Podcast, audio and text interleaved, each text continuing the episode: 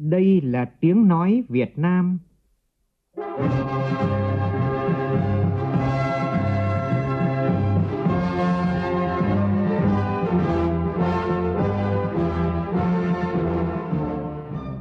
là tiếng nói Việt Nam, phát thanh từ Hà Nội, thủ đô nước Cộng hòa xã hội chủ nghĩa Việt Nam.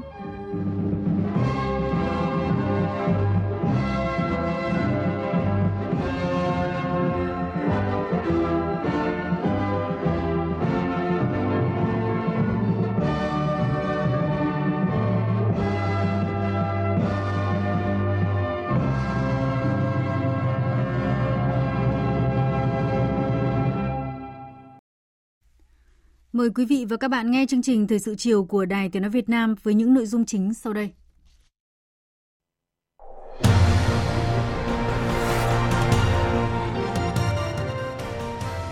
Dự lễ khánh thành tượng đài Bác Hồ với nông dân Việt Nam tại tỉnh Thái Bình, Thủ tướng Nguyễn Xuân Phúc mong muốn chúng ta hãy vun đúc khát vọng mạnh mẽ về một Việt Nam hùng cường, thịnh vượng vào năm 2045 trong mọi tầng lớp nhân dân, đặc biệt là nông dân Việt Nam.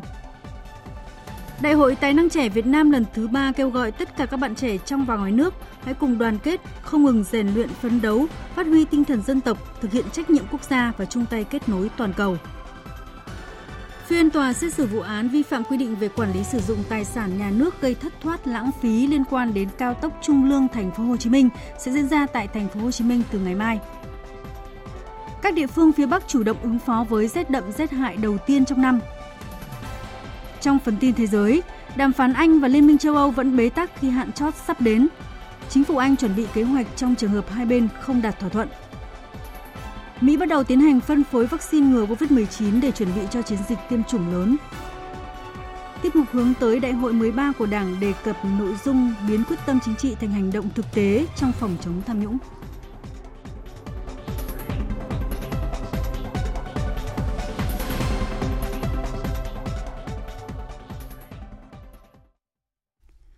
Bây giờ là nội dung chi tiết. Chúng ta hãy vun đúc khát vọng mạnh mẽ về một Việt Nam hùng cường, thịnh vượng vào năm 2045 trong mọi tầng lớp nhân dân, đặc biệt là nông dân Việt Nam. Nông dân Việt Nam chiếm hơn 1 phần 2 dân số nước ta. Nếu Việt Nam trở thành nước có thu nhập cao vào năm 2045, nhưng một nửa nông dân Việt Nam chưa đạt mức thu nhập cao, thì chúng ta cũng chỉ mới thành công một nửa. Thủ tướng Nguyễn Xuân Phúc đã nhấn mạnh điều này tại lễ khánh thành tượng đài Bắc Hồ với nông dân Việt Nam vào tối qua tại tỉnh Thái Bình. Phóng viên Vũ Dũng phản ánh. Nhắc lại sự quan tâm đặc biệt của Bắc Hồ với giai cấp nông dân và sản xuất nông nghiệp, Thủ tướng Nguyễn Xuân Phúc khẳng định giai cấp nông dân là một lực lượng có vai trò hết sức quan trọng trong sự nghiệp cách mạng của Đảng, của dân tộc ta, đã không ngại gian khổ, hy sinh, tích cực tham gia sản xuất, đóng góp sức người, sức của trong các cuộc kháng chiến thần thánh của dân tộc. Trong thời kỳ đổi mới, nông nghiệp nông dân nông thôn luôn là trụ đỡ của nền kinh tế, nhất là trong bối cảnh đại dịch COVID-19, không chỉ giữ cho xã hội ổn định, mà còn góp sức duy trì tăng trưởng dương của Việt Nam, một nước tăng trưởng dương hiếm hoi trên thế giới. Các tỷ phú nông nghiệp ở nước ta ngày càng nhiều. Nhìn rộng ra một cách sâu sắc và toàn diện, cho thấy vai trò của nông nghiệp, nông dân và nông thôn đối với sự phát triển của đất nước là vô cùng lớn. Nó không chỉ bao trùm mà còn rất bền bỉ, không ồn nào mà thầm lặng góp phần to lớn cho quốc phú dân cường. Hơn 12 năm thực hiện nghị quyết Trung ương 7 khóa 10 diện mạo nông nghiệp nông thôn, đời sống nông dân, sắc màu nông thôn từng ngày từng giờ khởi sắc, nhất là trong chương trình xây dựng nông thôn mới. Điều này cho thấy chủ trương vô cùng đúng đắn và đậm nét nhân văn của đảng ta là sự hòa quyện của ý đảng, lòng dân. Thủ tướng đánh giá công trình tượng đài Bắc Hồ với nông dân hoàn thành với chất lượng cao về nội dung tư tưởng, kỹ thuật, mỹ thuật, thể hiện niềm tin yêu, tình cảm kính trọng của giai cấp nông dân Việt Nam và nhân dân Thái Bình đối với Bắc Hồ kính yêu, vừa là biểu tượng ôn lại truyền thống, vừa để tiếp thêm sức mạnh cho quân và dân Thái Bình phấn đấu vượt qua mọi khó khăn thách thức, hoàn thành các mục tiêu, nhiệm vụ đề ra đúng với tâm nguyện của người, đưa Thái Bình trở thành một tỉnh gương mẫu về mọi mặt. Tự hào có bác giỏi theo, chúng ta hãy cùng nhau lan tỏa mạnh mẽ hơn nữa tinh thần ý chí của người dân Việt Nam. Chúng ta hãy hôn đúc khát vọng mạnh mẽ về một Việt Nam hùng cường, thịnh vượng vào năm 2045 trong mọi tầng lớp nhân dân, đặc biệt là nông dân Việt Nam. Nông dân Việt Nam chiếm hơn một phần hai dân số nước ta. Nếu Việt Nam ta trở thành nước có thu nhập cao vào năm 2045, nhưng một nửa nông dân Việt Nam chưa đạt mức thu nhập cao thì chúng ta cũng mới chỉ thành công một nửa. Do đó, người nông dân phải gắng sức, chúng ta cùng gắng sức để làm cho đời sống kinh tế xã hội của người nông dân tiến nhanh hơn cùng với cả nước. Nói khác đi, đứng trên phương diện mỗi công dân, người nông dân Việt Nam phải đóng góp hơn một nửa vào mục tiêu phát triển của đất nước ta. Thủ tướng đề nghị cần giáo dục cho con cháu về lòng biết ơn, lòng tự hào vì đã có những lớp nông dân quật khởi, đứng lên chiến đấu chống lại kẻ địch, giữ nước, giữ làng. Về những người nông dân tần tảo, thức khuya dậy sớm để làm ra hạt gạo, nuôi dân, cứu đói, phục vụ kháng chiến, đóng góp vào sự phát triển đất nước. Để tiếp tục đóng góp cho đất nước, Thủ tướng mong muốn hình thành một lớp nông dân mới, lớp nhà nông 4.0, có ý chí và tinh thần tự lực, tự cường, khơi dậy nghị lực bản thân. Theo đó, chúng ta cần thay đổi tư duy về vai trò, vị thế của người nông dân trong xã hội. Người nông dân cũng phải thay đổi tư duy về tổ chức sản xuất, áp dụng mô hình sản xuất hiện đại trên nền tảng học hỏi và tiếp thu các tiến bộ công nghệ, ứng dụng vào sản xuất, thúc đẩy tăng năng suất và thu nhập một cách bền vững. Cũng trong chuyến công tác tại tỉnh Thái Bình, sáng nay, Thủ tướng Nguyễn Xuân Phúc đã dự lễ động thổ dự án trọng điểm đầu tiên tại khu kinh tế Thái Bình. Đây là công trình khởi đầu trong việc triển khai thực hiện nghị quyết Đại hội Đảng bộ tỉnh Thái Bình lần thứ 20, là dự án trọng điểm đầu tiên có dấu ấn quan trọng trong việc thu hút đầu tư phát triển khu kinh tế Thái Bình. Dự án đầu tư xây dựng và kinh doanh kết cấu hạ tầng khu công nghiệp Liên Hà Thái có tổng vốn đầu tư là 3.885 tỷ đồng, diện tích sử dụng đất là gần 590 hectare nằm trên địa bàn của hai xã là Thụy Liên và thị trấn Diêm Điền, huyện Thái Thụy, Thái Bình. Thời hạn thực hiện dự án là 50 năm. Với vị trí thuận lợi trong việc kết nối giao thông với thành phố Hải Phòng, cách sân bay quốc tế Cát Bi khoảng 35 km, cảng Lạch huyện khoảng 40 km, cùng với các chính sách ưu đãi đầu tư hấp dẫn, sự quyết tâm nỗ lực của tỉnh Thái Bình trong việc xúc tiến, thu hút đầu tư, khu công nghiệp Liên Hà Thái nói riêng và các khu công nghiệp trong khu kinh tế Thái Bình nói chung sẽ là điểm đến mới có sức hút lớn đối với các nhà đầu tư trong và ngoài nước. Khi đi vào hoạt động, dự án sẽ tác động mạnh mẽ đến phát triển kinh tế xã hội của tỉnh Thái Bình và lan tỏa đến các tỉnh thuộc khu vực đồng bằng sông Hồng, góp phần vào sự phát triển chung của cả nước. Xin được chuyển sang các thông tin khác. Nhân dịp lễ Thiên Chúa Giáng sinh năm 2020, sáng nay, ông Trần Thanh Mẫn, Bí thư Trung ương Đảng, Chủ tịch Ủy ban Trung ương Mặt trận Tổ quốc Việt Nam đã đến thăm chúc mừng Ủy ban Đoàn kết Công giáo tỉnh Nghệ An, thăm giáo phận Vinh, tặng quà gia đình người công giáo có người hy sinh trong khi làm nhiệm vụ đợt bão lũ vừa qua. Tin của cộng tác viên Quốc Khánh. Ông Trần Thanh Mẫn cho biết, chuẩn bị Đại hội Đảng toàn quốc lần thứ 13 sẽ diễn ra trong thời gian tới trong bối cảnh kinh tế và thương mại toàn cầu bị ảnh hưởng nặng nề bởi dịch COVID-19, với nhiều nỗ lực quyết tâm, Việt Nam đã thực hiện thành công mục tiêu kép vừa phòng chống dịch hiệu quả, vừa duy trì tăng trưởng kinh tế và là một trong số ít quốc gia đạt mức tăng trưởng dương, kiềm chế được lạm phát, đảm bảo an sinh xã hội, hộ nghèo giảm 3%. Đây là thành quả nhờ sự lãnh đạo đúng đắn của Đảng, sự đoàn kết của mọi tầng lớp nhân dân, trong đó có những đóng góp vô cùng to lớn của đồng bào công giáo thành tích của chúng ta trong một cái năm qua là hết sức quan trọng. Đây là cái sự đóng góp của toàn đảng, toàn quân, toàn dân. Thì trong đó có đồng bào công giáo của cả nước, giáo hội công giáo việt nam à, quỹ ban đoàn kết công giáo của vinh à, rồi giáo phận của vinh. Đúng như giáo hoàng francisco năm 2000 13 tôi sang à, là tòa thánh Vatican. Thì giáo hoàng quấn dụ là đồng bào công giáo Việt Nam phải là công dân tốt. Đồng bào công giáo Việt Nam phải là người yêu nước. Đồng bào công giáo Việt Nam đồng hành cùng dân tộc xây dựng đất nước ấm no hạnh phúc.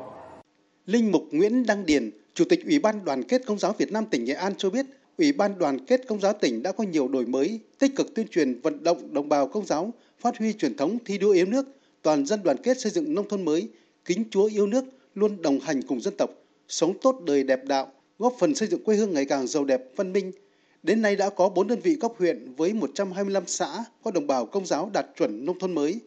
Trong niềm vui đón mừng lễ Giáng sinh năm 2020 cũng là lúc chuẩn bị bước sang năm mới 2021. Cho phép tôi xin gửi tới ông Trần Thanh Mẫn, Bí thư Trung ương Đảng, Chủ tịch Ủy ban Mặt trận Tổ quốc Việt Nam ông Thái Thanh Quý, Ủy viên dự khuyết Trung ương Đảng, Bí thư tỉnh ủy cùng tất cả các quý vị khách quý đón mùa Giáng sinh ấm áp, an lành, hạnh phúc và một năm mới an khang thịnh vượng. Dịp này, ông Trần Thanh Mẫn cùng đoàn công tác cũng đã thăm tặng quà chúc mừng lễ Giáng sinh năm 2020 Trung tâm nuôi dưỡng trẻ mồ côi khuyết tật 19 tháng 3 thuộc dòng Thừa Sai Bắc Ái, Tòa Giám mục Giáo phận Vinh và một số vị chức sắc tôn giáo thăm tặng quà gia đình liệt sĩ Nguyễn Anh Duy, chiến sĩ đoàn kinh tế quốc phòng 337, quân khu 4 đã hy sinh trong lúc làm nhiệm vụ giúp dân khắc phục hậu quả mưa lũ tại xã Hướng Phụng, huyện Hướng Hóa, tỉnh Quảng Trị. Với chủ đề Khát vọng Việt Nam, Đại hội Tài năng trẻ Việt Nam lần thứ ba diễn ra sáng nay tại Hà Nội, kỳ vọng sẽ khơi dậy và phát huy hoài bão trí tuệ của bạn trẻ để góp phần xây dựng đất nước Việt Nam phát triển hùng cường trong tương lai. Bí thư Trung ương Đảng, Chủ tịch Hội đồng Lý luận Trung ương Nguyễn Xuân Thắng dự đại hội. Phản ánh của phóng viên Phương Thoa. Tại đại hội, các đại biểu thảo luận về công tác bồi dưỡng, chăm lo, phát huy tài năng trẻ thời gian qua và đề xuất các giải pháp nhằm phát hiện tài năng trẻ, mở rộng mạng lưới và kết nối trí thức trẻ Việt Nam toàn cầu, góp phần phát triển Việt Nam hùng cường vào năm 2045. Anh Lê Anh Tiến, Tổng Giám đốc Công ty Cổ phần Công nghệ Chatbot Việt Nam, chia sẻ. Tôi và các bạn trẻ khởi nghiệp là đang cố gắng đưa bản đồ khởi nghiệp của Việt Nam lên thế giới. Thì từ đó thì các quỹ đầu tư cũng như là các nhà đầu tư mạo hiểm họ sẽ chú ý đến Việt Nam và nó sẽ tạo được cái điều kiện thuận lợi cho các doanh nghiệp đổi mới sáng tạo như chúng tôi là được phát triển và được tiếp cận với những nguồn vốn đầu tư. Và chính những điều này chính là đã góp phần tạo nên một khát vọng Việt Nam 2045 hùng cường. Thì tôi cũng mong đoàn thanh niên là có thể tạo ra được nhiều mạng lưới cũng như là các chuyên gia trẻ là là có thể là hỗ trợ cho chúng tôi uh, tư vấn cho chúng tôi để chúng tôi đưa ra đưa những sản phẩm việt của Việt Nam ra thị, thị trường quốc tế. Phát biểu tại đại hội, đồng chí Nguyễn Xuân Thắng nhấn mạnh tác động của cuộc cách mạng công nghiệp lần thứ tư và phát triển toàn cầu hóa hội nhập quốc tế đang đặt ra những cách tiếp cận phát triển mới.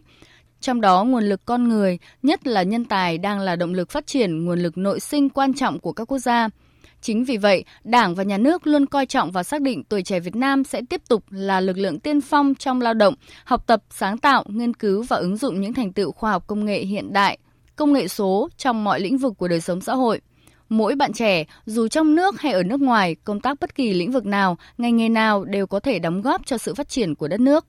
Đồng chí Nguyễn Xuân Thắng đề nghị. Trung ương Đoàn Thanh niên Cộng sản Hồ Chí Minh cần cụ thể hóa bằng các chương trình hành động nhằm khơi dậy khát vọng phát triển và tinh thần cống hiến của thanh niên Việt Nam trong giai đoạn mới. Tôi cũng đề nghị các cấp ủy Đảng và chính quyền các cấp tiếp tục nâng cao nhận thức trách nhiệm đối với công tác chăm lo, bồi dưỡng giáo dục và phát huy sức mạnh của thế hệ trẻ nói chung và công tác tài năng trẻ nói riêng. Lắng nghe tài năng trẻ, động viên định hướng tài năng trẻ làm, ủng hộ đồng hành với những đổi mới sáng tạo để phát huy tài năng trẻ, quát triệt sâu sắc di huấn của Chủ tịch Hồ Chí Minh Kiến thiết nước nhà cần phải có nhân tài, bồi dưỡng thế hệ cách mạng cho đời sau là một việc rất quan trọng và rất cần thiết. Dịp này, đại hội đã gửi thông điệp tới tất cả các bạn trẻ trong và ngoài nước, hãy đoàn kết không ngừng rèn luyện, phấn đấu, phát huy tinh thần dân tộc, thực hiện trách nhiệm quốc gia và chung tay kết nối toàn cầu để cùng chung tay thực hiện khát vọng phát triển đất nước và tầm nhìn đến năm 2030-2045.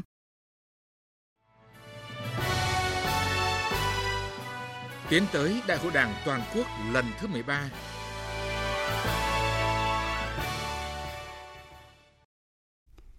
Thưa quý vị và các bạn, trong 8 năm qua, nhất là trong nhiệm kỳ đại hội 12 của Đảng, công tác đấu tranh phòng chống tham nhũng được thực hiện với quyết tâm chính trị rất cao, nỗ lực lớn, không có vùng cấm, không có ngoại lệ, không ngơi nghỉ.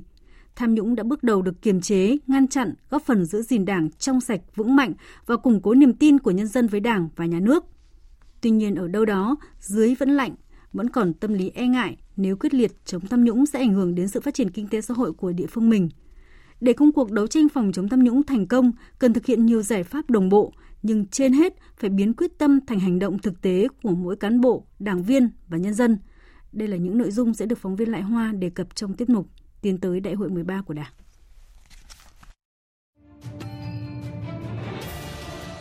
131.000 đảng viên bị thi hành kỷ luật trong 8 năm qua. Riêng từ đầu nhiệm kỳ đại hội 12 đến nay đã thi hành kỷ luật 87.000 cán bộ đảng viên, trong đó có hơn 3.200 đảng viên bị kỷ luật liên quan đến tham nhũng, 110 cán bộ thuộc diện trung ương quản lý. Kết quả này chứng tỏ việc thực hiện nghiêm tư tưởng chỉ đạo, quan điểm nói đi đôi với làm, không chịu sức ép của bất kỳ tổ chức cá nhân nào.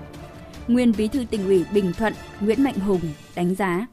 Dấu ấn nổi bật nhất, chúng ta cũng đã tiến hành khá toàn diện, đồng bộ các giải pháp. Những cái vấn đề gì mà đã phát hiện được thì xử lý về cơ bản là nghiêm minh, kịp thời, theo đúng quy định của pháp luật. Và so với thời gian trước, những vụ việc mà xử lý như thế đó, về cơ bản là không còn mật nữa, công bố công khai cho mọi người dân biết và trên cơ sở đó thì họ tiếp tục họ theo dõi giám sát và đồng thời cũng góp phần cảnh tỉnh gian đe những cái đối tượng có ý định hoặc là sẽ có ý định kiện vi phạm đó. Tôi cho rằng đó là những cái kết quả tốt.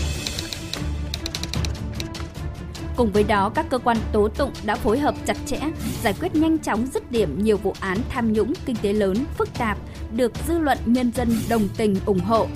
Những cái tên như Trịnh Xuân Thanh, Đinh La Thăng, Châu Thị Thu Nga, Phan Văn Anh Vũ, Đinh Ngọc Hệ, vân vân lần lượt chịu sự trừng phạt của pháp luật. Phương châm không có vùng cấm, không có ngoại lệ, bất kể người đó là ai, có tác dụng răn đe, xử lý dứt điểm, nghiêm minh nhiều vụ án tham nhũng kinh tế đặc biệt nghiêm trọng. Phó giáo sư tiến sĩ Nguyễn Trọng Phúc, Học viện Chính trị Quốc gia Hồ Chí Minh khẳng định. Siết chặt kỷ luật đảng, siết chặt pháp luật của nhà nước theo đúng tinh thần của nghị trung ương 4 khóa 12 để cảnh báo mọi cán bộ đảng viên dù ở cấp nào anh cũng phải chịu sự chi phối của kỷ luật đảng pháp luật nhà nước chứ không có cái vùng cấm. Hai nữa cũng không có cái chuyện hạ cánh an toàn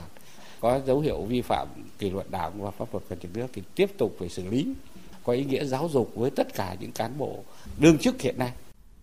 Mặc dù vậy vẫn còn tình trạng trên nóng dưới lạnh, điều mà được người đứng đầu Đảng, Nhà nước, Tổng Bí thư Chủ tịch nước Nguyễn Phú Trọng, trưởng ban chỉ đạo Trung ương phòng chống tham nhũng đã nhiều lần lưu ý. Một thực tế hiện nay vẫn còn không ít cán bộ ở địa phương còn tâm lý e ngại, lo lắng nếu quyết liệt chống tham nhũng sẽ ảnh hưởng đến sự phát triển kinh tế, xã hội của địa phương. Ông Lê Bá Hùng, Phó Viện trưởng Viện Kiểm sát Nhân dân tỉnh Bến Tre, nêu thực tế.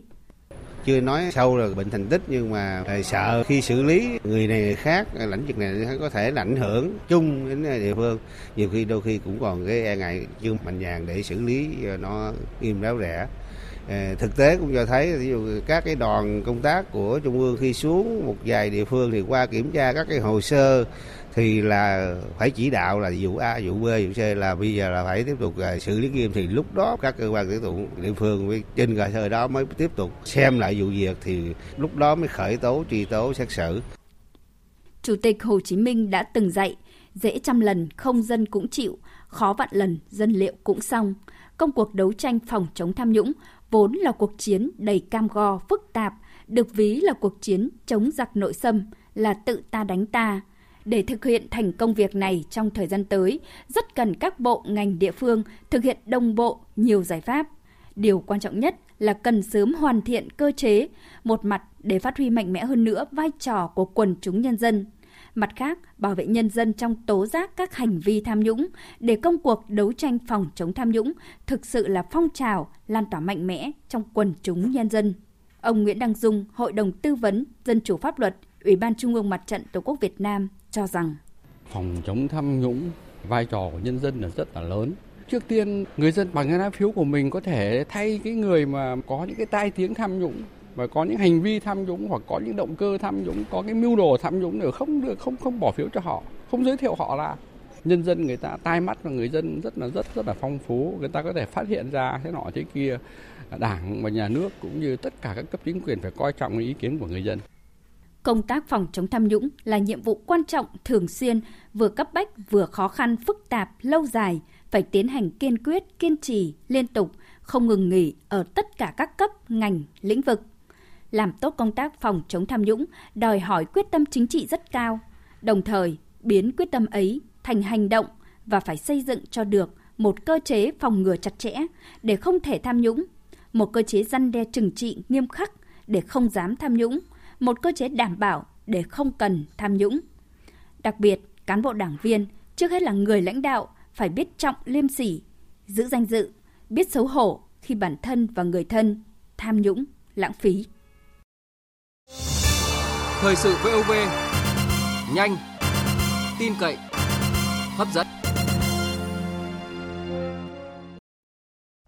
Xin được chuyển sang một số thông tin kinh tế đáng chú ý. Trong khuôn khổ các kỳ họp Ủy ban hỗn hợp Việt Nam Hàn Quốc về hợp tác năng lượng, công nghiệp và thương mại và kỳ họp lần thứ tư Ủy ban hỗn hợp các thực thi hiệp định thương mại tự do Việt Nam Hàn Quốc tại Hà Nội, Bộ trưởng Bộ Công Thương Việt Nam Trần Tuấn Anh và Bộ trưởng Bộ Thương mại Công nghiệp và Năng lượng Hàn Quốc Sung Yumo đã ký nhiều văn kiện quan trọng trong đó đặc biệt là thư trao đổi giữa chính phủ Việt Nam và chính phủ Hàn Quốc để triển khai điều khoản cộng gộp xuất xứ nguyên liệu dệt may giữa Việt Nam và Hàn Quốc trong Hiệp định Thương mại Tự do Việt Nam EU EVFTA. Thỏa thuận này có ý nghĩa đặc biệt quan trọng giúp doanh nghiệp Việt Nam tận dụng nguồn nguyên liệu dệt may chất lượng cao từ Hàn Quốc để sản xuất, xuất khẩu sang thị trường EU. Theo vụ thị trường châu Á châu Phi, thì EU là thị trường có quy mô lớn nhất về nhu cầu tiêu thụ hàng dệt may, với kim ngạch nhập khẩu trị giá hơn 250 tỷ đô la một năm. Theo cam kết tại Hiệp định EVFTA, bên cạnh việc đáp ứng các tiêu chí khắt khe về chất lượng để hưởng lợi ích về cắt giảm thuế quan, các doanh nghiệp phải đảm bảo các yêu cầu về nguồn gốc xuất xứ rất chặt chẽ. Cụ thể, quy tắc xuất xứ từ vải trở đi, tức là vải nguyên liệu được dùng để may quần áo phải được dệt tại Việt Nam hoặc các nước thành viên EU. Nhiều ý kiến cho rằng đây vẫn là điểm yếu của ngành dệt may trong nước do phần lớn nguyên phụ liệu dệt may đang phải nhập khẩu từ các nguồn không phải là thành viên của EVFTA.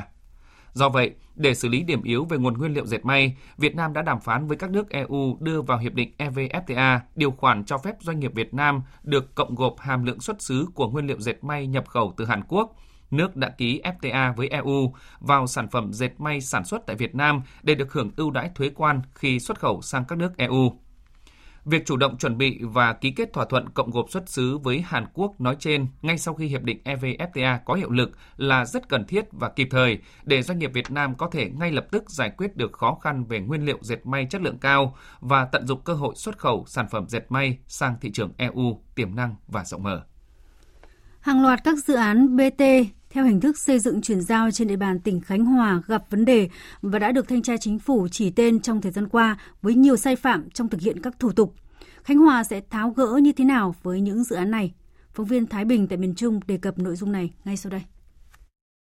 Dự án BT đường số 4 phía tây thành phố Nha Trang là một trong những dự án thuộc danh mục mời gọi đầu tư của Ủy ban nhân dân tỉnh Khánh Hòa từ năm 2014 trong bối cảnh nguồn ngân sách thực hiện các dự án công khá hạn hẹp. Tháng 10 năm 2015, Ủy ban nhân dân tỉnh Khánh Hòa ký hợp đồng với công ty cổ phần đầu tư VCN theo hình thức đầu tư BT với tổng vốn hơn 200 tỷ đồng. Theo đó, Ủy ban nhân dân tỉnh Khánh Hòa sẽ đối ứng cho công ty VCN hơn 3,8 hecta đất tại trung tâm đô thị thương mại dịch vụ tài chính du lịch Nha Trang, tại sân bay Nha Trang cũ. Tuy nhiên, sau khi tuyến đường này được làm xong vào năm 2016, khu đất này lại nằm trong phần đất sẽ được đấu giá để làm sân bay Phan Thiết, tỉnh Bình Thuận. Vì thế, tỉnh Khánh Hòa không thể giao đất đối ứng tại sân bay Nha Trang cũ cho công ty VCN. Ông Phạm Hùng Cường, Phó Tổng Giám đốc Công ty Cổ phần Đầu tư VCN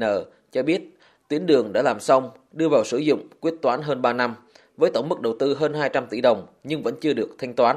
Khi mà được biết là cái sân bay ấy là không có đối ứng cho thì số vốn đọc lại hơn 3 năm mới cái dịch Covid nó ảnh hưởng đến công an việc làm đặc biệt cái tài chính của doanh nghiệp rất là khó khăn nên là cũng rất mong là các cơ quan nhà nước có thẩm quyền giải quyết tháo gỡ để hoàn trả vốn cho nhà đầu tư để tiếp tục triển khai đầu tư những cái dự án khác. Việc này chậm sẽ nó ảnh hưởng rất lớn nên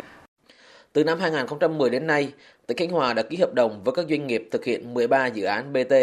chủ yếu đầu tư cơ sở hạ tầng, trường học, trụ sở cơ quan. Đa phần các dự án này được hoàn vốn tại các khu đất có vị trí đắc địa tại trung tâm thành phố hoặc sân bay Nha Trang. Đến nay, mới có 3 dự án đã thực hiện xong quyết toán định giá và bàn giao đất. Còn lại 10 dự án BT đang triển khai thực hiện. Nhiều dự án trong số này còn dang dở, chậm tiến độ và chưa được giao đất để hoàn vốn. Việc chậm trễ triển khai các dự án do vướng mắc trong giải phóng mặt bằng, thủ tục định giá đất, giao đất theo đúng quy định của pháp luật.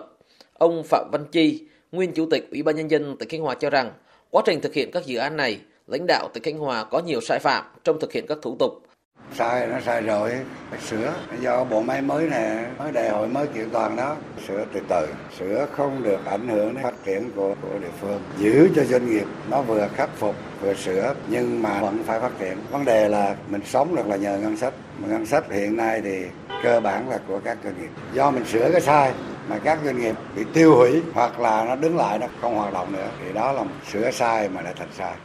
Ông Nguyễn Tấn Tuân, Chủ tịch Ủy ban nhân dân tỉnh Khánh Hòa cho biết, tỉnh Khánh Hòa đang thực hiện nhiều giải pháp để tháo gỡ vướng mắc của các dự án này. Quan trọng nhất là đề nghị chủ đầu tư đẩy nhanh tiến độ thi công xây dựng các khu tái định cư để thúc đẩy giải phóng mặt bằng trên thực địa. Vì đó là đất sạch, do đó khi thanh toán cái quỹ đất để đối ứng với các công trình thì phải báo cáo các bộ ngành trung ương và phải được phép của Thủ tướng Chính phủ. Quan điểm của tỉnh cũng rất sòng phẳng nhưng phải đảm bảo đánh giá lại cái khối lượng là bao nhiêu tiền, bán đấu giá được bao nhiêu tiền. Nếu dư thì là sung vào công quỹ nhà nước, nếu thiếu thì phải bù vào cho nhà đầu tư để trả cả gốc và lãi. Đây không phải là đổi ngang, rất là rõ ràng. Chuyển sang một thông tin đáng quan tâm, Trung tâm Kiểm soát Bệnh tật Quảng Bình vừa thông báo kết quả xét nghiệm lần 3 của bệnh nhân số 1291 đã âm tính với SARS-CoV-2. Tin của phóng viên Lê Hiếu. Kết quả xét nghiệm lần 1 của 46 trường hợp F1 liên quan đến bệnh nhân 1291 tái dương tính đều âm tính. Sức khỏe của những người này đều bình thường, không có dấu hiệu sốt, ho hay khó thở. Trước đó, ngày 8 tháng 12, lực lượng chức năng đã đưa bệnh nhân 1291 tái dương tính với SARS-CoV-2 nhập viện điều trị tại Bệnh viện Hữu nghị Việt Nam Cuba Đồng Hới. Các trường hợp F1 của bệnh nhân này được cách ly tập trung tại trường quân sự tỉnh. Ông Dương Thanh Bình, Giám đốc Bệnh viện Hữu nghị Việt Nam Cuba Đồng Hới cho biết, ngành y tế tỉnh này khuyến cáo người dân cần chủ động phòng chống dịch bệnh, không nên quá hoang mang lo lắng, thực hiện nghiêm thông điệp 5K của Bộ Y tế. Bệnh nhân tái dương tính được cách ly một phòng riêng và khu cách ly này nằm riêng biệt trong bệnh viện. Ca bệnh tái dương tính được ăn nghỉ riêng và được chăm sóc riêng, dùng các trang phục phòng bệnh theo quy định. Chúng tôi cùng bố trí đội ngũ bác sĩ điều dưỡng trực ở đấy cũng được cách ly. Bệnh nhân 1291 ở xã Trung Hóa, huyện Minh Hóa, tỉnh Quảng Bình nhập cảnh từ Rumani về sân bay Tân Sơn Nhất ngày 8 tháng 11 và được cách ly tập trung. Khi có kết quả dương tính với SARS-CoV-2, bệnh nhân được chuyển đến điều trị tại bệnh viện Giã chiến Củ Chi, thành phố Hồ Chí Minh. Trong thời gian điều trị, bệnh nhân 1291 đã được lấy mẫu xét nghiệm nhiều lần và có kết quả âm tính. Sau khi ra viện, bệnh nhân bắt xe khách đi từ thành phố Hồ Chí Minh về thị trấn Quy Đạt, huyện Minh Hóa, tỉnh Quảng Bình. Ngày 7 tháng 12, Trung tâm Kiểm soát Bệnh tật tỉnh Quảng Bình lấy mẫu xét nghiệm với bệnh nhân 1291 và có kết quả tái dương tính. Gần 2.000 người tham gia chương trình hiến máu tình nguyện Chủ nhật đỏ trong chương trình tình nguyện Chủ nhật đỏ lần thứ ba diễn ra hôm nay tại tỉnh Thanh Hóa. Tin cho biết. Tại chương trình, ban tổ chức đã tiếp nhận 640 đơn vị máu. Đây là hoạt động góp phần khắc phục tình trạng thiếu máu điều trị tại các cơ sở y tế trên địa bàn trong dịp Tết Nguyên đán 2021 tới đây. Chương trình Chủ nhật đỏ là chương trình hiến máu tình nguyện do Ủy ban An toàn Giao thông Quốc gia, Viện Huyết học Truyền máu Trung ương và Báo Tiền Phong tổ chức tại các tỉnh thành trên toàn quốc, với mục đích cao đẹp mang giọt máu ấm tình người đến với những người nghèo, những bệnh nhân cần máu để điều trị và mang thông điệp tuyên truyền sâu rộng trong các tầng lớp xã hội về phong trào hiến máu tình nguyện. Và tiếp nối chương trình chiều nay sẽ là một câu chuyện về cá nhân với việc làm đẹp ở tỉnh Bình Thuận. Nhiều năm nay, người dân ở thôn 3, xã Phước Thể, huyện Tuy Phong không còn xa lạ với hình ảnh ông già 74 tuổi đẩy xe ba bánh đi khắp xóm để xin rác và gom rác. Việc làm thầm lặng của ông Hồ Cửu kéo dài gần 8 năm nay, góp phần không nhỏ trong việc cải thiện môi trường sống và nâng cao ý thức của người dân nơi đây. Phóng viên Đoàn Sĩ thường trú tại thành phố Hồ Chí Minh có bài giới thiệu về ông Hồ Cửu và việc làm thầm lặng của ông.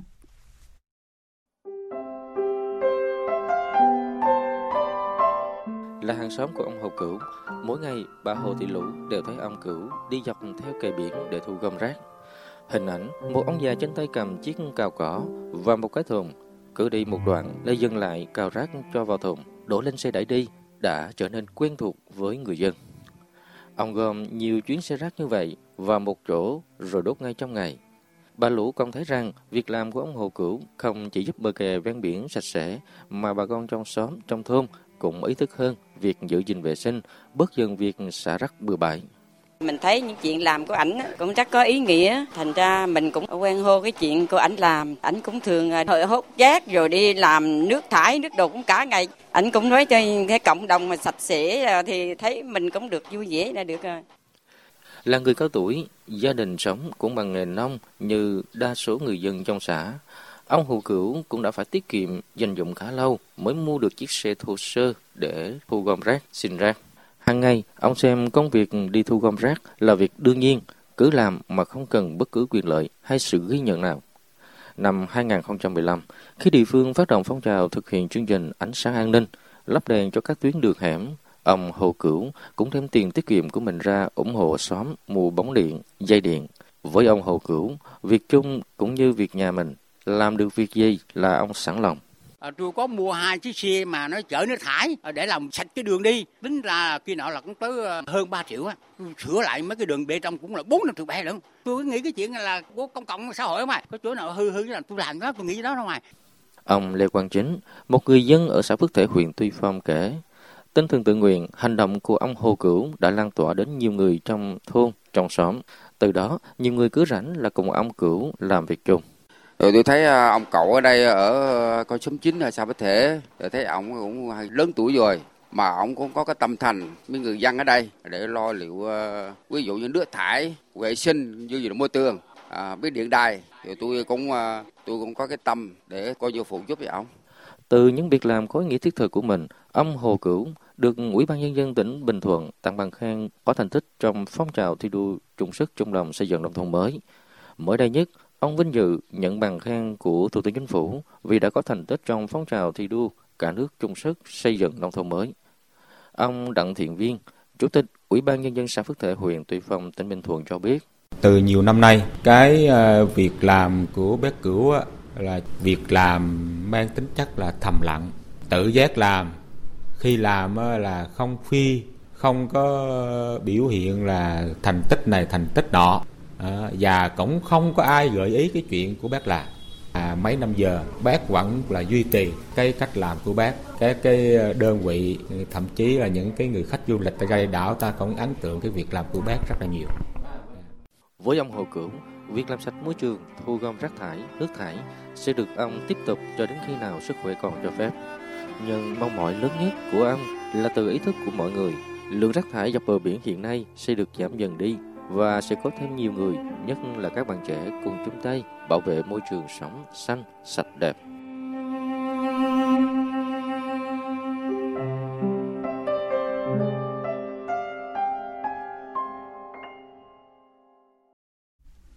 Chương trình sẽ tiếp tục với các tin đáng chú ý khác. Phiên tòa xét xử vụ án vi phạm quy định về quản lý sử dụng tài sản nhà nước gây thất thoát lãng phí liên quan đến cao tốc Trung Lương thành phố Hồ Chí Minh sẽ diễn ra tại thành phố Hồ Chí Minh từ ngày 14 tháng 12 đến ngày 25 tháng 12 này. Hôm nay ông Đinh La Thăng là một trong những chủ chốt trong vụ án đã được di lý từ Hà Nội vào thành phố Hồ Chí Minh để phục vụ công tác xét xử. Cụ thể, các bị cáo trong vụ án này gồm Đinh La Thăng, cựu Bộ trưởng Bộ Giao thông Vận tải, Nguyễn Hồng Trường, cựu Thứ trưởng Bộ Giao thông Vận tải, Nguyễn Trí Thành, quyền vụ trưởng Tài chính Bộ Giao thông Vận tải, Đinh Ngọc Hệ, cựu Chủ tịch Hội đồng Quản trị, cựu Tổng Giám đốc Công ty Thái Sơn cùng 16 bị cáo khác. Cáo trạng xác định ông Đinh La Thăng có vai trò chủ mưu cầm đầu.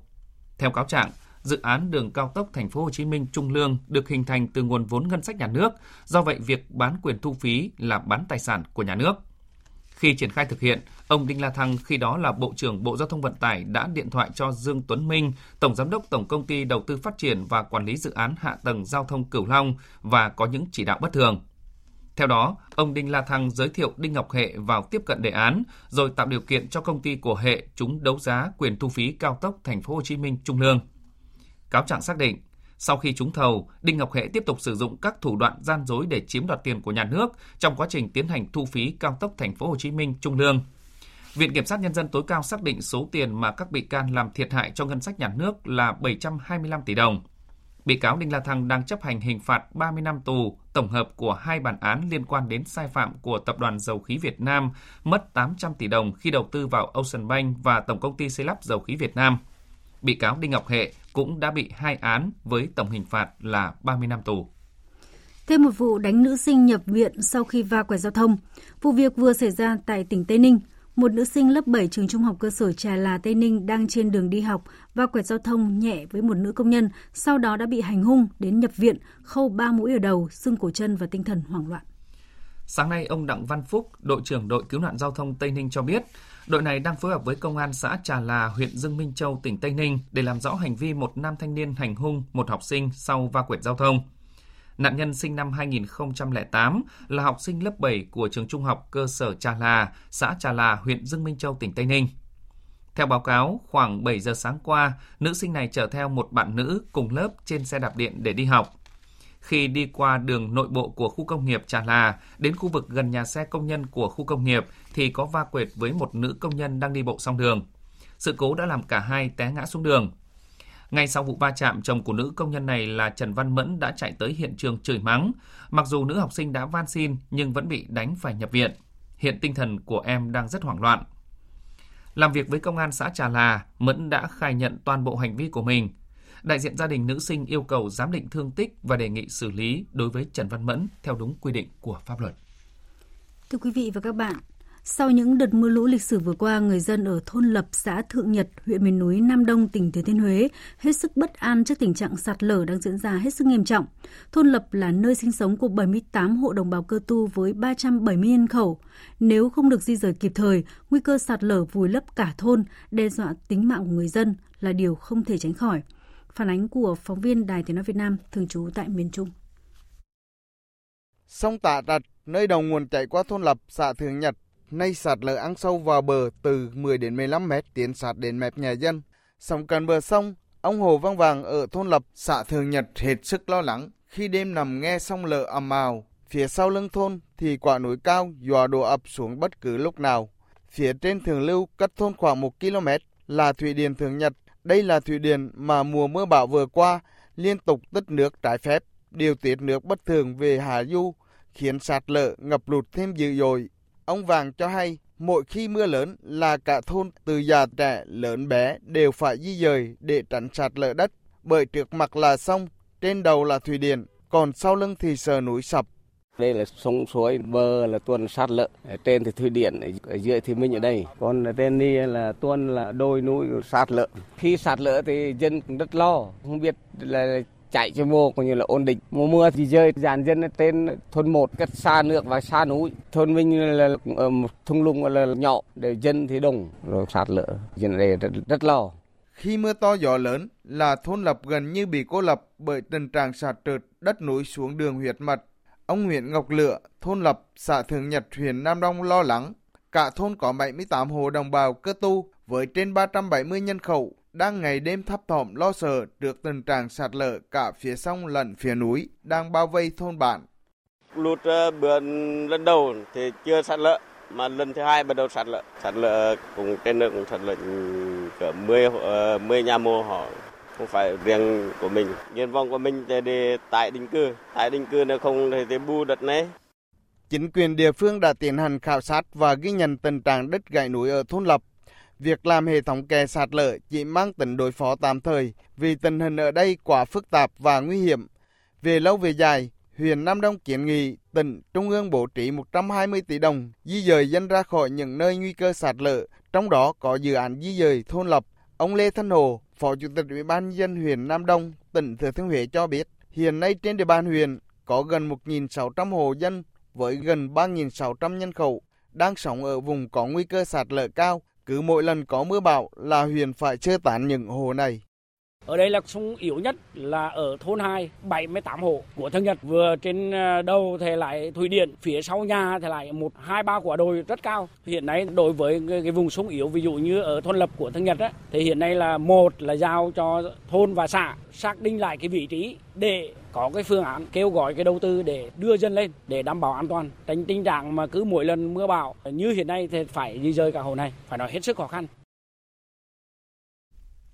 theo Trung tâm Dự báo Khí tượng Thủy văn Quốc gia, không khí lạnh mạnh bắt đầu ảnh hưởng tới nước ta. Từ ngày mai, ở các tỉnh phía Đông Bắc Bộ có mưa, từ đêm mai, ở Bắc và Trung Trung Bộ có mưa, mưa vừa, có nơi mưa to, trời chuyển rét. Từ ngày 15 tháng 12, các tỉnh Bắc Bộ và Bắc Trung Bộ sẽ xảy ra đợt rét đậm rét hại đầu tiên của mùa đông năm nay với nhiệt độ thấp nhất là từ 11 đến 14 độ, vùng núi từ 8 đến 11 độ, vùng núi cao dưới 5 độ và có khả năng xảy ra băng giá. Trọng tâm rét tập trung ở Cao Bằng, Bắc Cạn, Lạng Sơn, Hà Giang, Tuyên Quang và Lào Cai.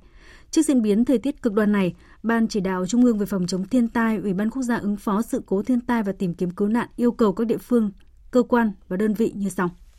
tập trung chỉ đạo triển khai các biện pháp đảm bảo an toàn cho người, nhất là với người già, trẻ nhỏ, học sinh và triển khai các biện pháp để giảm thiểu mức độ thiệt hại về sản xuất, chú trọng đàn gia súc và các cơ sở chăn nuôi tập trung ở khu vực đặc biệt khó khăn, vùng sâu, vùng xa. Thành lập các đoàn công tác kiểm tra, đôn đốc công tác phòng chống rét cho người vật nuôi cây trồng, chủ động bố trí ngân sách địa phương, quỹ phòng chống thiên tai và các nguồn lực tại chỗ để kịp thời khắc phục công tác phòng chống, triển khai lực lượng xung kích tại cơ sở, hỗ trợ vật tư, kinh phí để giúp nhân dân. căn cứ tình hình thời tiết cụ thể tại địa phương chủ động cho học sinh nghỉ học. Bộ Nông nghiệp và Phát triển Nông thôn chỉ đạo hướng dẫn các địa phương về việc thực hiện công tác phòng chống rét, dịch bệnh cho đàn vật nuôi, thủy sản và cây trồng, xây dựng điều chỉnh kế hoạch sản xuất, cơ cấu cây trồng phù hợp với điều kiện và diễn biến thời tiết. Một hiện tượng thiên nhiên kỳ thú sẽ xuất hiện vào tối nay dạng sáng mai theo giờ Việt Nam. Ước tính sẽ có 120 ngôi sao băng rơi xuống mỗi giờ, gấp nhiều lần các trận mưa sao băng khác. Theo Hội Thiên văn Nghiệp dư Hà Nội thì trận mưa sao băng này được nhiều người coi là mưa sao băng đẹp nhất trên bầu trời bởi vì nó có thể tạo ra tới 120 vệt sao băng nhiều màu sắc mỗi giờ vào lúc cực điểm. Để quan sát hiện tượng thiên văn kỳ thú này, cần xác định được khu vực trung tâm của nó, đó là chòm sao Gemini, nhiều tài liệu gọi là song tử. Vào ban đêm, có thể thấy chòm sao Gemini mọc lên từ khoảng 20 giờ ở hướng đông và lên rất cao vào giữa đêm trước khi dịch chuyển dần về phía tây. Để quan sát trận mưa sao băng đẹp nhất năm này, mọi người chỉ cần quan sát bằng mắt thường và chọn một nơi tối, quang đãng, tránh xa ánh đèn thành phố để quan sát được rộng hơn và cảm nhận được vẻ đẹp của trận mưa sao băng này. Tại Việt Nam, dựa theo dự báo thời tiết trong ngày, chỉ có một vài địa điểm có thể chiêm ngưỡng hiện tượng này. Từ đêm nay thì không khí lạnh sẽ bắt đầu ảnh hưởng đến thời tiết nước ta, gây mưa nhỏ và sáng sớm có sương mù cho khu vực Bắc Bộ. Trong khi đó, Trung Bộ, Tây Nguyên và Nam Bộ thời tiết cũng không quá thuận lợi khi hầu hết các khu vực này trời nhiều mây và có một vài nơi còn có mưa rải rác. Với tình hình thời tiết như vậy cũng hạn chế khả năng chiêm ngưỡng hiện tượng này, bởi để quan sát hiện tượng thì cần không gian trời không có mây, bầu trời quang đãng. Thời sự VOV, nhanh, tin cậy, hấp dẫn. Mời quý vị và các bạn tiếp tục theo dõi chương trình Thời sự chiều nay của Đài Tiếng Nói Việt Nam.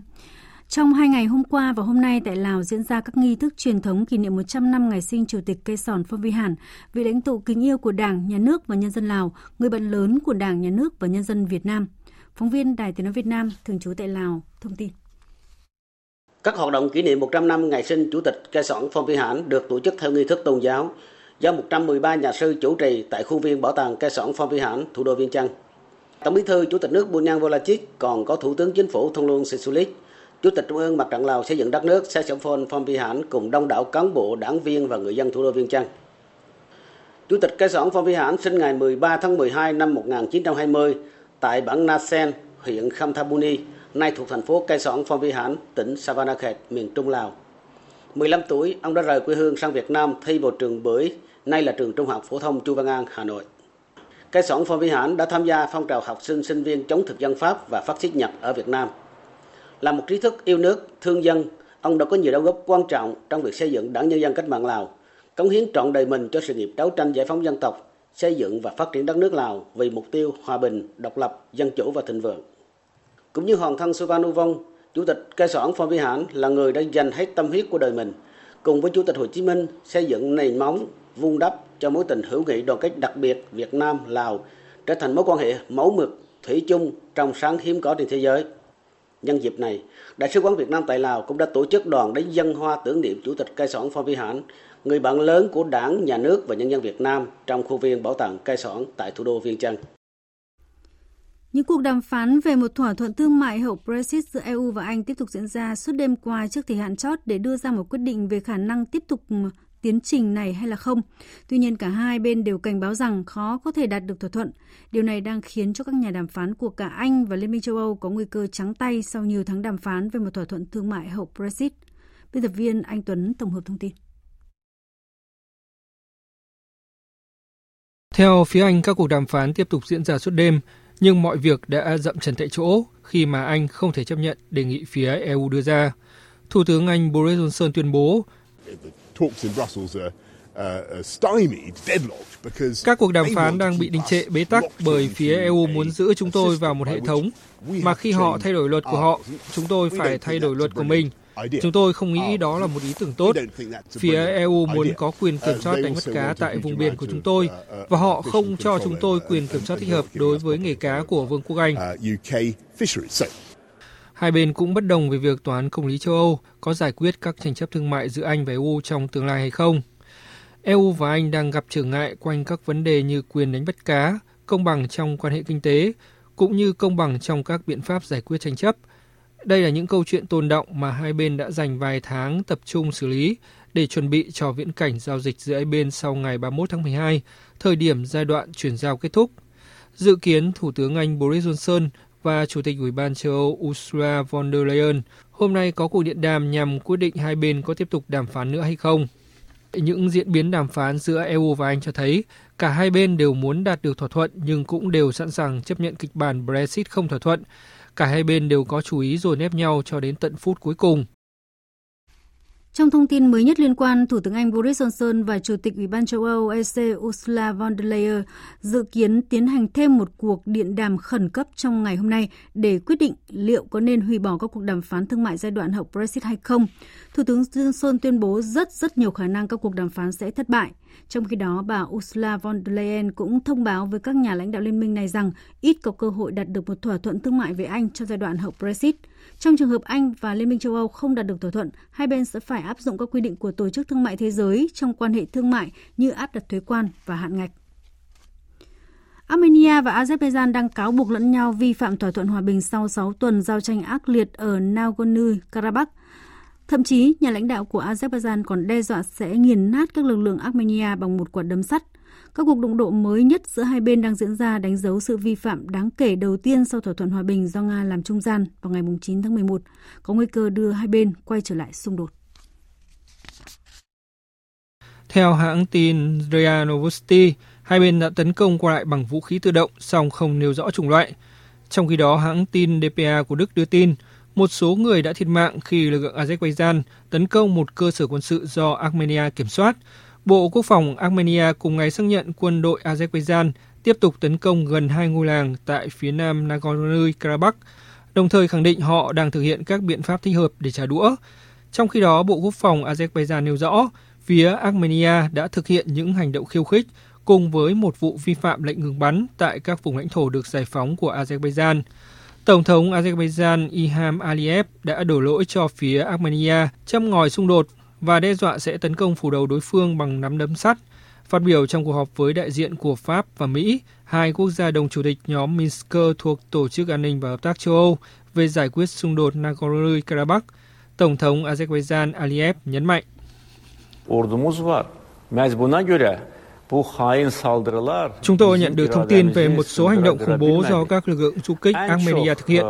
Tình hình này rất đáng quan ngại. Chúng tôi cảnh báo Armenia không được lên kế hoạch cho bất kỳ hành động quân sự nào. Nếu không, chúng tôi sẽ tiêu diệt hoàn toàn lực lượng của Armenia.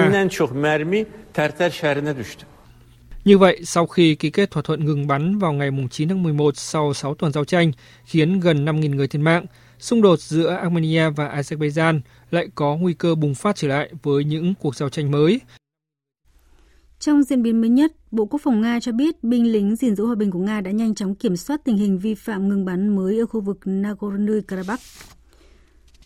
Một ngày sau khi được cơ quan quản lý thực phẩm và dược phẩm FDA Mỹ cấp phép hôm nay, Mỹ bắt đầu phân phối vaccine ngừa COVID-19 để chuẩn bị cho chiến dịch tiêm chủng quy mô lớn bắt đầu vào ngày mai giờ địa phương. Chương trình tiêm chủng của Mỹ diễn ra trong bối cảnh cho đến nay, Mỹ đã ghi nhận hơn 16 triệu ca nhiễm COVID-19 trên toàn quốc với số ca tử vong lên tới hơn 300.000, đứng đầu trên thế giới. Tướng Kusnapana, người điều hành chiến dịch thần tốc, chương trình phát triển vaccine của chính quyền Tổng thống Donald Trump cho biết, các xe tải chở vaccine sẽ xuất phát vào sáng nay theo giờ địa phương để bắt đầu phân phối vaccine của công ty Pfizer đến hàng trăm trung tâm phân phối trên khắp các tiểu bang. Việc phân phối đã bắt đầu. Hiện tại các hộp được đóng gói và chất đầy vaccine với trọng tâm là kiểm soát chất lượng. Trong vòng 24 giờ tới, vaccine sẽ bắt đầu được vận chuyển nhanh từ cơ sở sản xuất của Pfizer đến 636 địa điểm phân phối trên toàn quốc. Theo ông Prena, dự kiến 145 điểm phân phối trên toàn quốc sẽ nhận được vaccine vào ngày 14 tháng 12, 425 địa điểm khác vào ngày 15 tháng 12 và 66 địa điểm cuối cùng sẽ nhận được vào ngày 16 tháng 12. Ban đầu, khoảng 3 triệu vaccine dự kiến sẽ được phân phối trên toàn quốc. Mỗi người sẽ phải tiêm hai liều để có thể hoàn toàn miễn nhiễm với virus SARS-CoV-2. Trước đó cùng ngày, công ty Pfizer cũng đã thông báo về việc lô vaccine ngừa COVID-19 đầu tiên sẽ bắt đầu được chuyển đi từ cơ sở tại Michigan vào sáng ngày Chủ nhật, sau đó được vận chuyển đến các trung tâm trên khắp đất nước.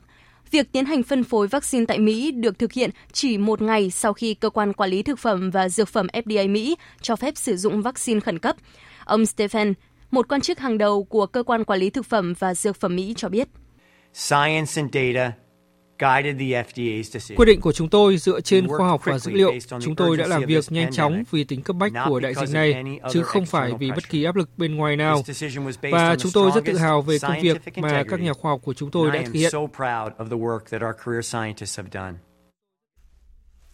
là quốc gia có ca tử vong do COVID-19 cao thứ hai thế giới chỉ sau Mỹ với hơn 181.000 ca. Chính phủ Brazil hôm nay cũng công bố kế hoạch tiêm chủng vaccine COVID-19 trên toàn quốc trị giá 4 tỷ đô la Mỹ từ ngân sách với mục tiêu ban đầu là tiêm chủng cho 51 triệu người, tức là khoảng 1 phần tư dân số của Brazil trong 6 tháng đầu năm sau. Còn tại Campuchia, sau khi Thủ tướng Hun Sen công bố kế hoạch mua vaccine COVID-19 để tiêm miễn phí cho người dân nước này, Đại sứ quán Trung Quốc tại Campuchia đã thảo luận với chính phủ Hoàng gia Campuchia về khả năng cung cấp vaccine do nước này sản xuất.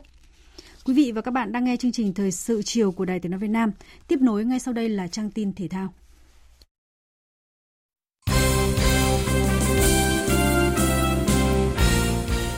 Quý vị và các bạn thân mến, trong lễ bốc thăm phân lịch thi đấu V-League 2021 diễn ra vào ngày hôm qua 12 tháng 12, một trong những vấn đề được nêu ra đó là việc nhiều câu lạc bộ muốn đá V-League sau Tết Nguyên đán. Về vấn đề này, ông Trần Anh Tú, Chủ tịch Hội đồng Quản trị Công ty Cổ phần bóng đá chuyên nghiệp Việt Nam VPF chia sẻ. Ra VPF nên là sẽ chuyển ờ, sẽ phải phân tích lại ờ, sẽ, sẽ phải chuyển đi uh, các ý kiến của bộ đến liên đoàn vì lịch thi đấu thì đã được thông qua ban chấp hành và thông qua đại hội rồi. Tuy nhiên thì vấn đề đây là Ờ, qua khi ờ, chúng ta phải căn cứ vào cái ờ, thực tế. Nhất là điều tiên là với quỹ thời gian. Quỹ thời gian chúng ta hiện nay thì chỉ có được hơn 100 ngày thôi 100 gần gần 120 ngày cho giải tính nếu mà, nếu như giải bắt đầu từ ngày 16 tháng 1 và kết thúc ngày 30 tháng 9 thì rõ ràng là cái quỹ thời gian rất hạn hẹp nếu như trong trường hợp mà dịch bệnh xảy ra, có covid xảy ra thì hoặc là bây giờ, hoặc là thời tiết hoặc là những điều kiện bất khả kháng khác xảy ra mà không tổ chức giải thì rõ ràng chúng ta, nếu chúng ta đủ lại sau tết thì chắc chắn rằng là Ờ, cái quỹ thời gian chúng ta khả năng không đủ hoặc là chúng ta không có thời gian để dự phòng à, cho nên là cái vấn đề này tất nhiên là để một phần thi đấu sẽ phải tính toán lại là cụ thể để mà ra có một cái ờ, để báo cáo liên đoàn để, để vì là nó liên quan điều lệ và liên đoàn sẽ thông qua điều lệ và trong tuần tới đã chốt được việc đó. Các giải bóng đá chuyên nghiệp Việt Nam sẽ mở màn bằng trận siêu cúp quốc gia vào ngày 9 tháng 1 năm 2021. Sau đó, V-League 2021 dự kiến khởi tranh vào ngày 16 tháng 1. Lịch thi đấu dự kiến sẽ kết thúc vào ngày 30 tháng 9 với trận chung kết Cúp Quốc gia. Quý vị và các bạn thân mến, sau một mùa giải thi đấu thành công trong màu áo câu lạc bộ SHB Đà Nẵng, tiền vệ Phan Thanh Long đã được huấn luyện viên Park Hang-seo triệu tập lên đội tuyển quốc gia để chuẩn bị cho những giải đấu sắp tới. Phan Văn Long là cầu thủ cùng lứa với Công Phượng, Tuấn Anh và Xuân Trường ở đội hình U19 Việt Nam năm 2013 và 2014. Chia sẻ trước giới truyền thông, tiền vệ thuộc biên chế đội bóng sông Hàn khẳng định việc được lên tuyển là ước mơ, là khát khao của anh cũng như nhiều cầu thủ khác.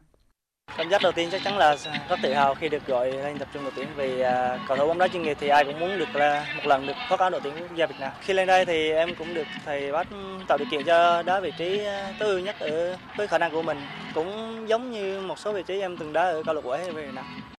Hiện tại đội tuyển Việt Nam đang tập trung để chuẩn bị cho hai trận giao hữu với U22 Việt Nam vào cuối tháng 12 năm 2020. Các trận đấu này sẽ diễn ra trong các ngày 23 tháng 12 tại Quảng Ninh và 27 tháng 12 tại tỉnh Phú Thọ. Quý vị và các bạn thân mến, bàn mở tỷ số của Casemiro cùng pha phản lưới nhà của Oblak giúp Real Madrid đánh bại đối thủ cùng thành phố Atlético Madrid trong trận cầu vòng 13 giải La Liga diễn ra vào dạng sáng nay 13 tháng 12. Chấm dứt chuỗi 10 trận bất bại từ đầu mùa. Atlético vẫn giữ được ngôi đầu bảng nhưng chỉ còn hơn Real Sociedad đúng một điểm trước khi đối thủ này tiếp IE3 vào tối nay.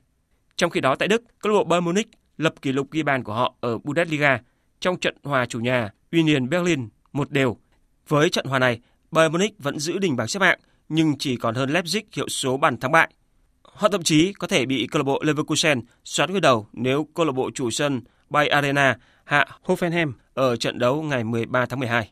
Cũng ở vòng 11 Bundesliga, câu lạc bộ Dortmund bất ngờ thua Stuttgart với tỷ số 1-5 trên sân nhà vào tối qua và đây là thất bại thứ hai trong 3 trận gần đây nhất của Dortmund tại Bundesliga. Sau trận đấu này, Dortmund dậm chân ở vị trí thứ 5 với 19 điểm, trong khi Stuttgart leo lên vị trí thứ 7 với 17 điểm. Dự báo thời tiết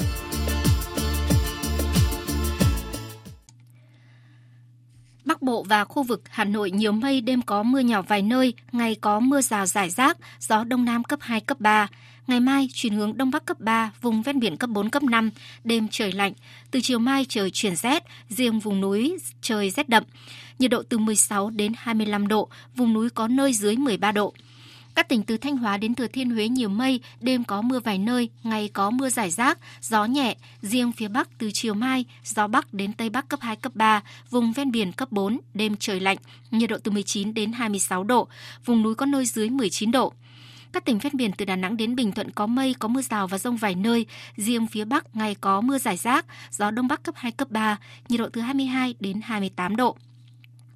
Tây Nguyên và Nam Bộ có mây, có mưa rào và rông vài nơi. Riêng chiều tối có mưa rào và rông rải rác, gió Đông Bắc đến Đông cấp 2, cấp 3. Trong mưa rông có khả năng xảy ra lốc, xét và gió giật mạnh, nhiệt độ từ 23 đến 33 độ. Tiếp theo là dự báo thời tiết biển. Các khu vực Vịnh Bắc Bộ, vùng biển từ Quảng Trị đến Quảng Ngãi, khu vực Bắc và giữa Biển Đông, khu vực quần đảo Hoàng Sa thuộc thành phố Đà Nẵng có mưa vài nơi, tầm nhìn xa trên 10 km, gió đông đến đông nam cấp 3, cấp 4. Ngày mai, chuyển gió đông bắc cấp 6, giật cấp 7, biển động. Các khu vực vùng biển từ Quảng Trị đến Quảng Ngãi,